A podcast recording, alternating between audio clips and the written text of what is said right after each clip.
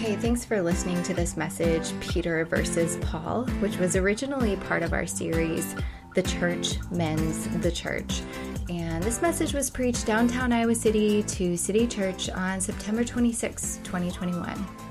One of the scariest things that happened to me was about 10 years ago. We'd moved into this this house in North Liberty, and I wanted to paint the entryway to our home, but the ceilings were really high, and I knew I wasn't going to reach it with this, you know, five foot ladder that we had. So I asked my contractor neighbor friend if we could borrow his contractor ladder, and um, I went out to the garage to get it and take it in the house, and I was just thinking like, oh, ladder, no big deal. I carry ladders all the time. So I get inside, realize that the way our kitchen's configured with this island countertop in the middle of it, I was not going to be able to maneuver this 8 to 10 foot ladder around that counter in the kitchen unless I lifted it up. So I lifted up, realized how heavy it is. Then I realized like I'm starting to lose balance because it's like swinging from side to side. I, I bump into some glass pendulum lights that are hanging over the, the countertop. You can tell the story's not going to a good place, right? Finally get to our entryway with this ladder and I realize like I am losing control. It's going like this. I need to get it vertical. So I, I use kind of all the strength I have to get it vertical and I hear this loud crash and it had crashed into this huge glass uh, hanging light fixture in our entryway and I was standing right underneath it. So all this glass just comes crashing down and then it came crashing down onto tile. So like the noise was just insane and every little piece of glass was just like breaking into thousands of pieces. So i'm like oh no i've got to straighten this out. So as i'm trying to straighten it out i lose control again. It hits the light fixture again and more glass comes down. Uh, and so uh, Mark was gone. We'd put the one year old to bed. Our other two daughters were like downstairs right next to the entryway and they couldn't come up to help because everything was covered in blood or no, uh, in glass, but then, but then everything was covered in blood because I just became aware of the fact that I had all this blood streaming down my face, sopping onto my shirt. And how many of you guys know like head wounds are just the bloodiest wounds? Like you can get a tiny little scratch and have just so much blood from a head wound. Um, so I I had this uh, little cut on my forehead um, but what I went to the emergency room with afterward, uh, after I was evaluated for concussion, which I had, was kind of this new aversion to wounds in the human body. Like if if somebody posts their injury on Facebook, my stomach turns. Like if you want to show me your owie or your stitches, I'm like, oh, get away. Like I have a physical reaction now. Um, but the other thing I was left with was this little cut on my forehead from the glass hitting me right there. And it took some time for this cut to heal, like all cuts do.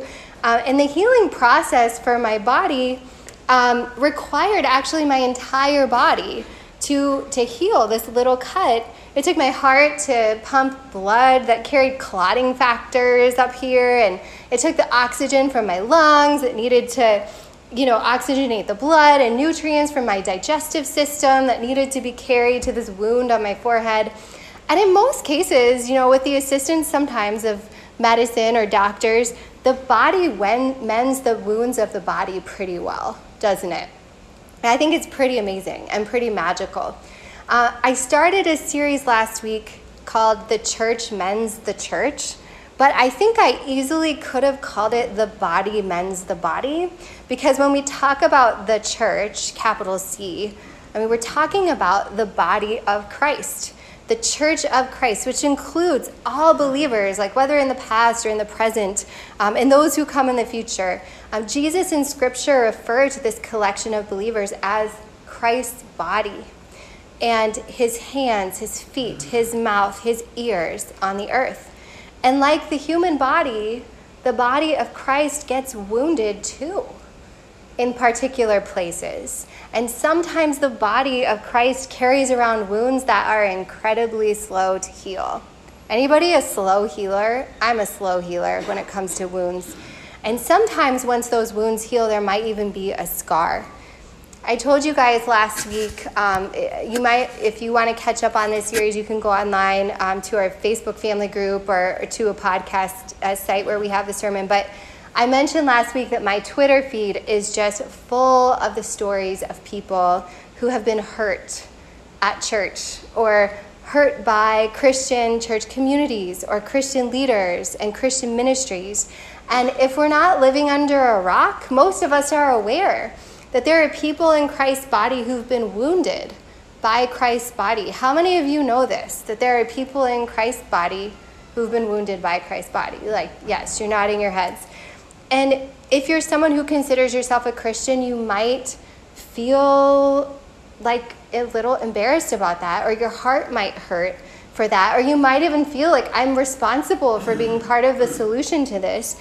Others of you are here today, or you might be listening online, and maybe you are somebody who's been hurt, and you're asking yourself, or you've asked yourself before, is it even worth finding a place of connection to Jesus' church, to Jesus' body? Is it even worth finding a connection to a local church community because you've experienced maybe the teeth of judgment or the knives of racism or uh, the, you know a toxic church culture or the sting of having your trust broken by a leader or a christian that you thought you know you could trust uh, and if you experienced any of those things you know you felt pain and pain begs us to put an end to pain right how, I don't. Some of you have given birth in this room, but we've all seen the movies where the women giving birth are just pleading for anything to put an end to the pain, and sometimes the treatment that people who who've been wounded in the church choose is to just remove themselves from the church because maybe there will be less pain, um, in order not to feel it anymore. But the thing that I'm I'm like on a soapbox about this right now that I truly believe the church is meant to, to mend the wounds of the church. So the church, as it's meant to be, is designed and has the ability to mend the wounds of the church that is right now. Um, that the body of Christ, like through the power of the Holy Spirit, the wisdom, the humility, the nurture of the Holy Spirit, the body of Christ can heal the wounds that have been incurred. And last week we looked at this vision of Jesus' church in the book of Ephesians. The Apostle Paul was writing a letter to Ephesian Christians, and he was explaining what Jesus is creating his church to look like a church without spot or wrinkle, a church you know, without the stains of racism, a church without the stains of sexism, a church uh, without gossip and judgment, um, a church that's totally, fully representative of God's character and God's kingdom on the earth. But I also talked about the fact that the church at this time, it sort of exists in this tension between what it is now and what Jesus is continually um, refining it to be. Just as Jesus is refining each of us. Uh, we're, none of us have arrived, none of us fully look like Jesus in our everyday life. If you're a believer, you're in this process of being sanctified, which is this fancy Bible word for becoming more like Jesus in your life as you follow him. And so the church is made up of those people who are not perfect, who will not perfectly represent the heart of God. Um, but the church, as Jesus intends it, when he returns, is to have this glorious body where it's, it's wound free, it's, it's uh, healed up. But in the meantime, I don't think we're at a loss about what to do here. And we can look to scriptures and we can look to the experience of the early church to see how the church then mended the church's wounds and continued to be a light to the world. The good news of the gospel continued to go forth. The problem of the church's wounds, the body of Christ's wounds, it's not new. It's actually as old as the church itself. In fact, not very many years after Jesus ascended into heaven, uh, there were some wounds in the early church. But I think the testimony of their story and their activity uh, shows us how um, we can also be mending members of Christ's church, how each one of us can position ourselves to be members of that mending church um, how we can be part of the body that delivers nutrients and delivers oxygen and clotting factors, if you will, for healing. Uh, so today I want to look at the Apostle Paul's letter to the Christians in Galatia. Um, this is found in the book of Galatians in the New Testament.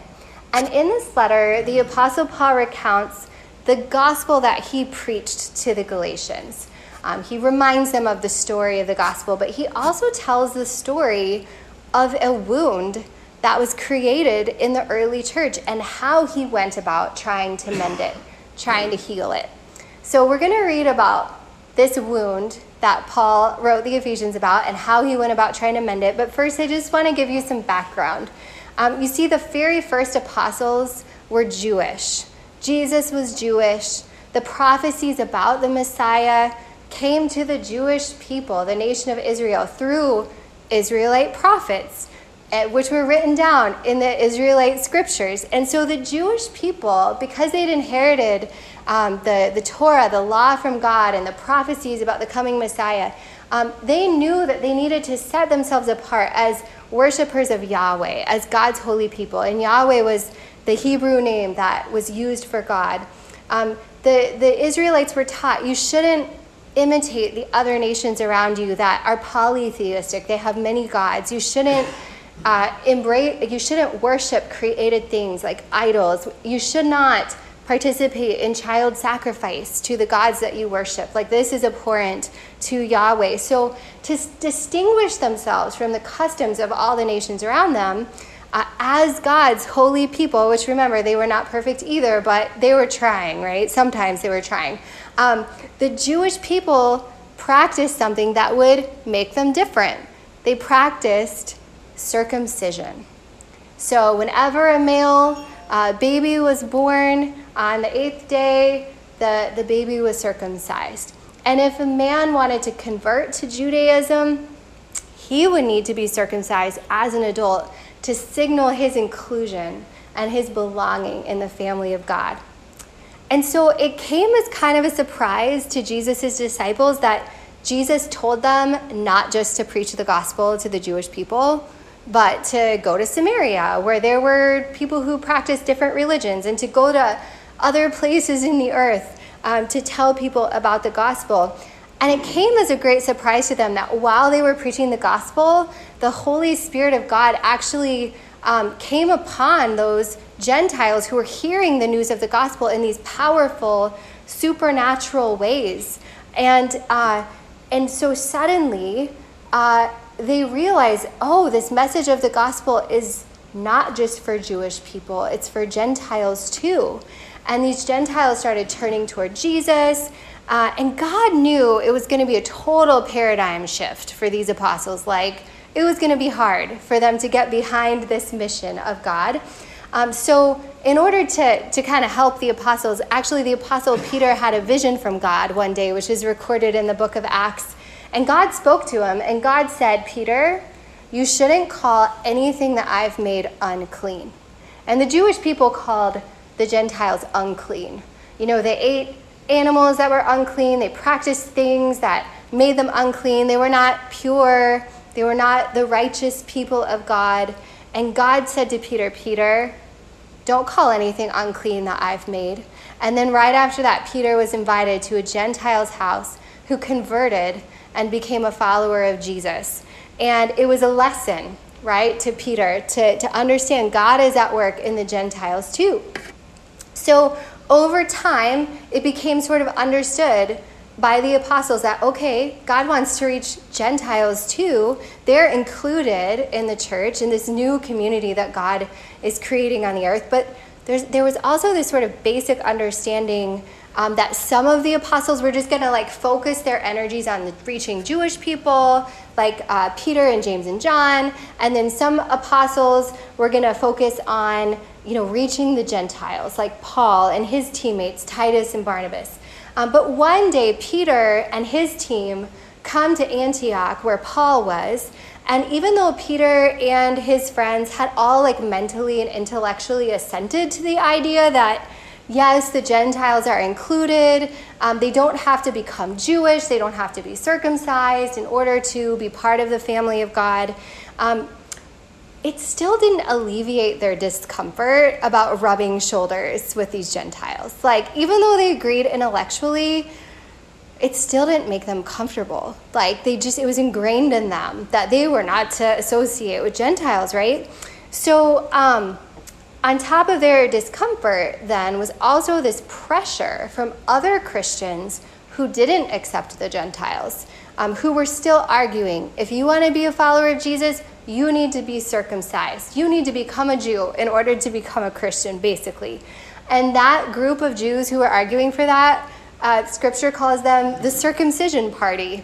And I just think kind of funny. I don't think we'd have anyone join that political party in the United States, but they were the party of the circumcision. Like, this has to happen. And so here's what happened when these groups got together. I want us to read the, the words of the Apostle Paul as he describes Peter's non inclusive, racist behavior.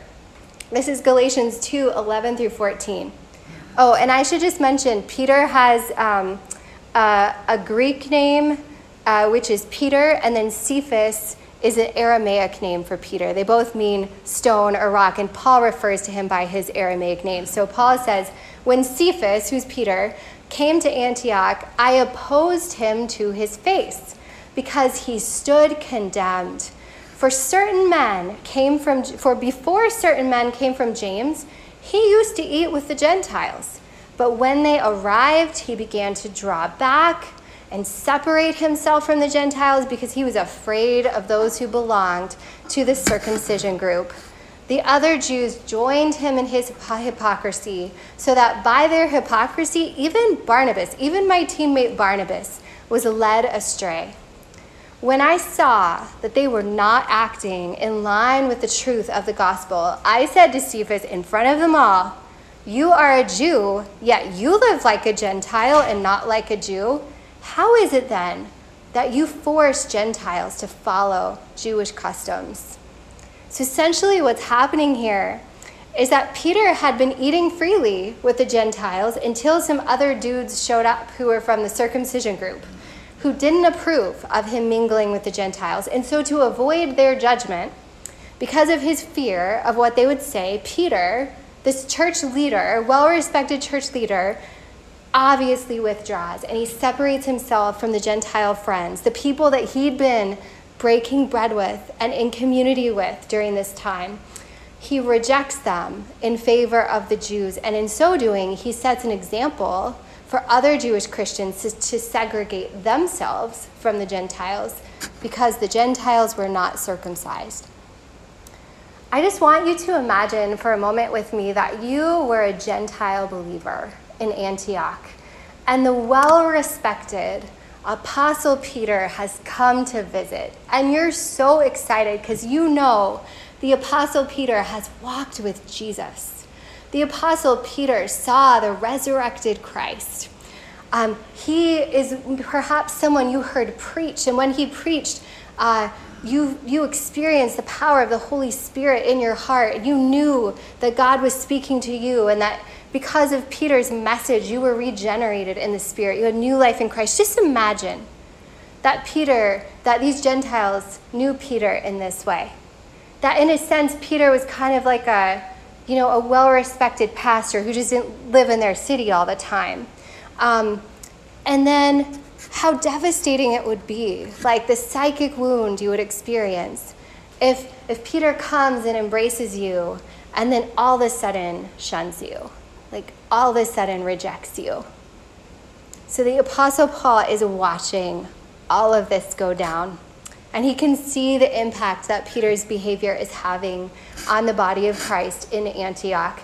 He sees that the most esteemed leader in the entire church of Jesus Christ to this point is creating division and he's causing harm by rejecting his dear brothers and sisters in Christ. And Paul will have none of it. So he tells the Galatians, Oh, no, you don't, Peter. This is what he tells him. He says, You don't get to exercise your freedom from other Jewish laws and Jewish traditions because now you're a Christian, you follow Christ.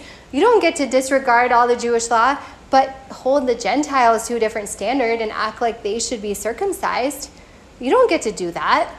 And then Paul launches into an explanation as to why this is. In verse 15 and 16, we read, We who are Jews by birth and not sinful Gentiles, we know that a person is not justified by the works of the law, but by faith in Jesus Christ. so we too have put our faith in Christ Jesus that we may be justified in, by faith in Christ and not by the works of the law, because the, by the works of the law, no one will be justified.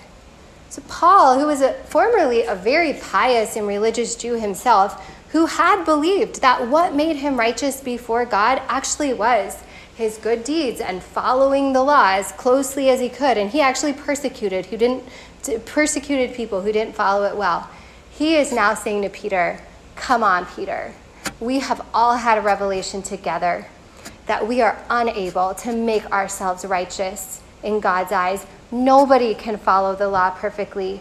We've already recognized this that the only way we can be considered justified or made righteous by God is through our faith in Jesus. And because of God's gracious forgiveness of our sins and his gracious love and acceptance of us, nobody can get it right with God by performing or doing anything in particular. So, what business do you have telling the Gentiles they need to follow the law of circumcision?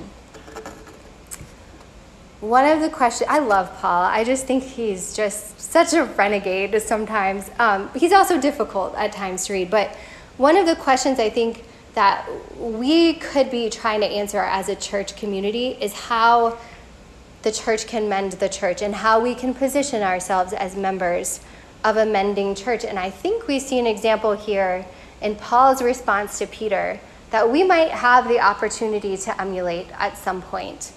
First of all, what Paul does is he recognizes what's wrong, he recognizes the harm being done. How many of you already recognize harm that's been done to the body of Christ? We have, right? But then he calls it out, then he names it. And not only does he name it, but then he confronts the perpetrator of it. He confronts Peter.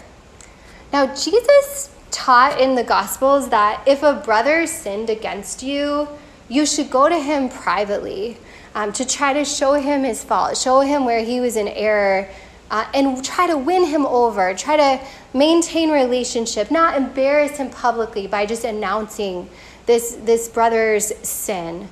Um, and only if he refused to listen to you and continued doing you harm should you involve other people. Um, and that was what Jesus told his disciples. You know, in your one on one relationships, this is how you handle conflict. But in this case, you know, Peter is not just sinning against Paul he's not just sinning against one person, he's actually sinning against an entire church community, an entire, entire people group, against the body of Christ. And so Paul doesn't go to Peter privately to deal with the matter because the damage that was done to the wider community can't be undone unless it's named to the community and repented of to the community. So Paul really steps in as an advocate here in a very public way. And I think, you know, this is this is a big deal. Like this is the apostle Paul we're talking about. But I think you and I will need to discern when it's appropriate to call out something publicly that is doing harm to the body of Christ and when it's a private matter. Our, our motive in recognizing, naming, and confronting should never be to shame or to destroy a wrongdoer, but to give them an opportunity for repentance.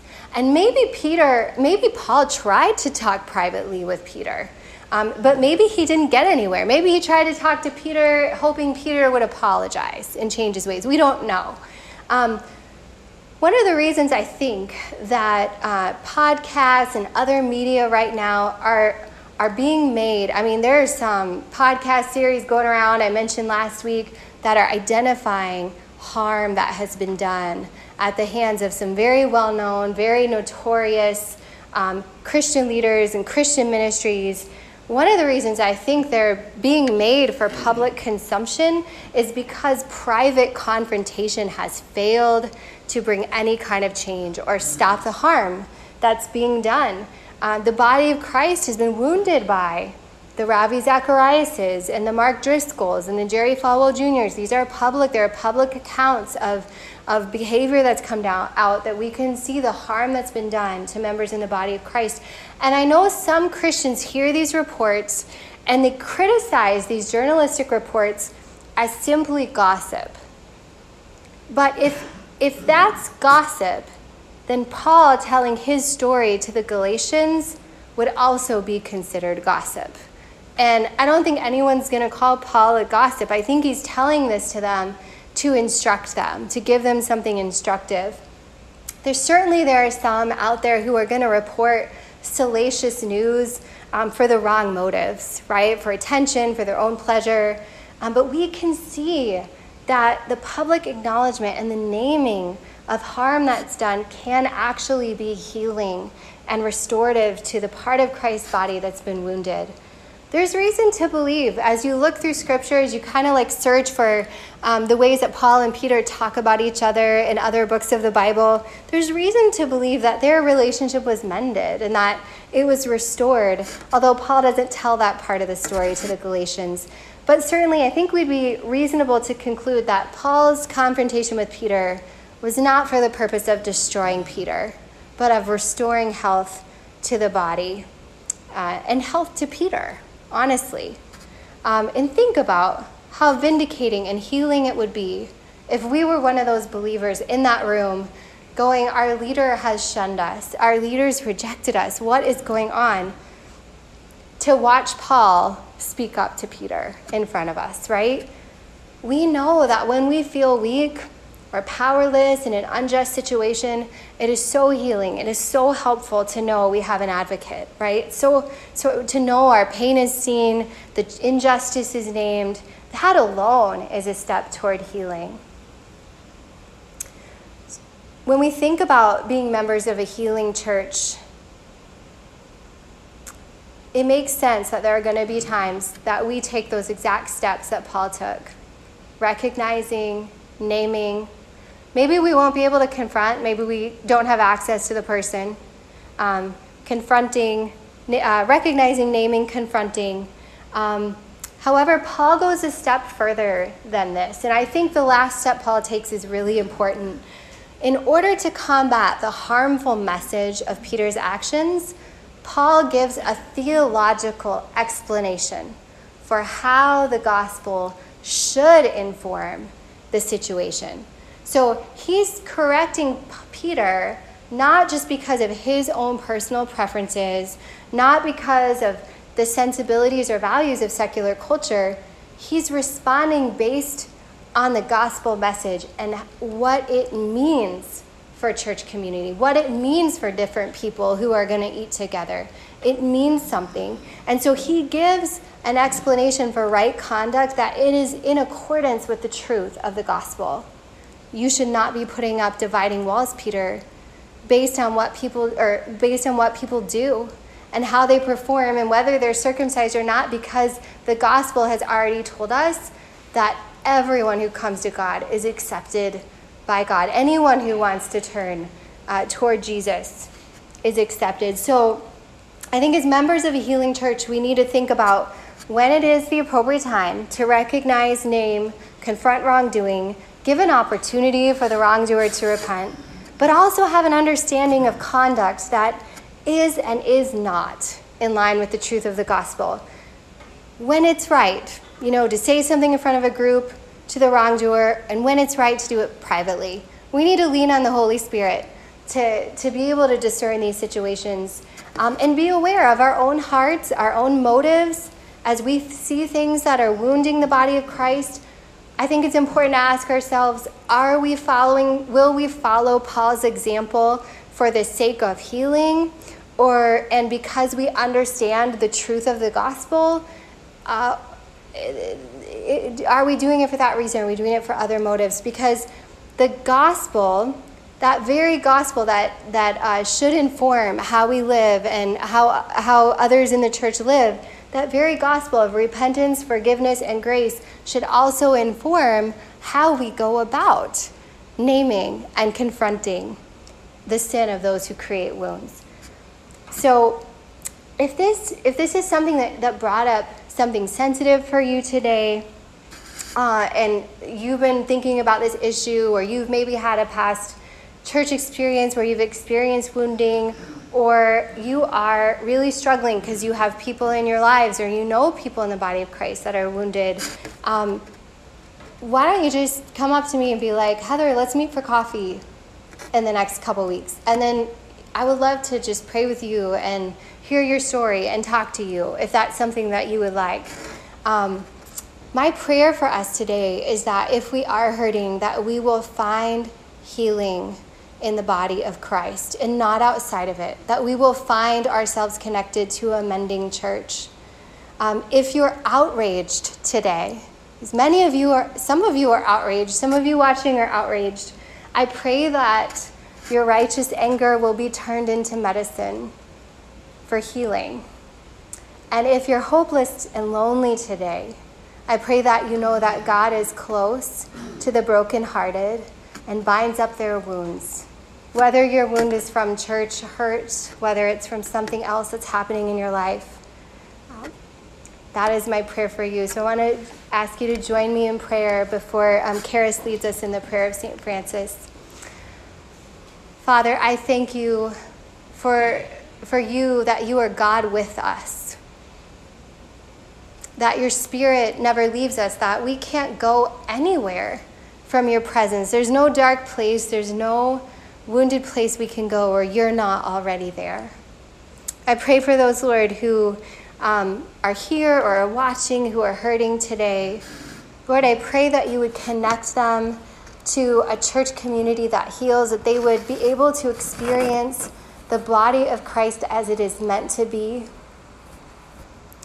for those who are outraged today, Lord, I, I pray that uh, they would have vision for their righteous anger, that their righteous anger would um, be submitted to your leading in how they can bring healing and medicine to those who are hurting. And Lord, we think of each person who, for whatever reason, is feeling hopeless today or hurting today. I ask that by your Spirit, you would just come around them right now, that they would experience the, the comfort of your presence, and that they would know that you are God with them, not just intellectually, but experientially as well. In your name we pray these things. Amen.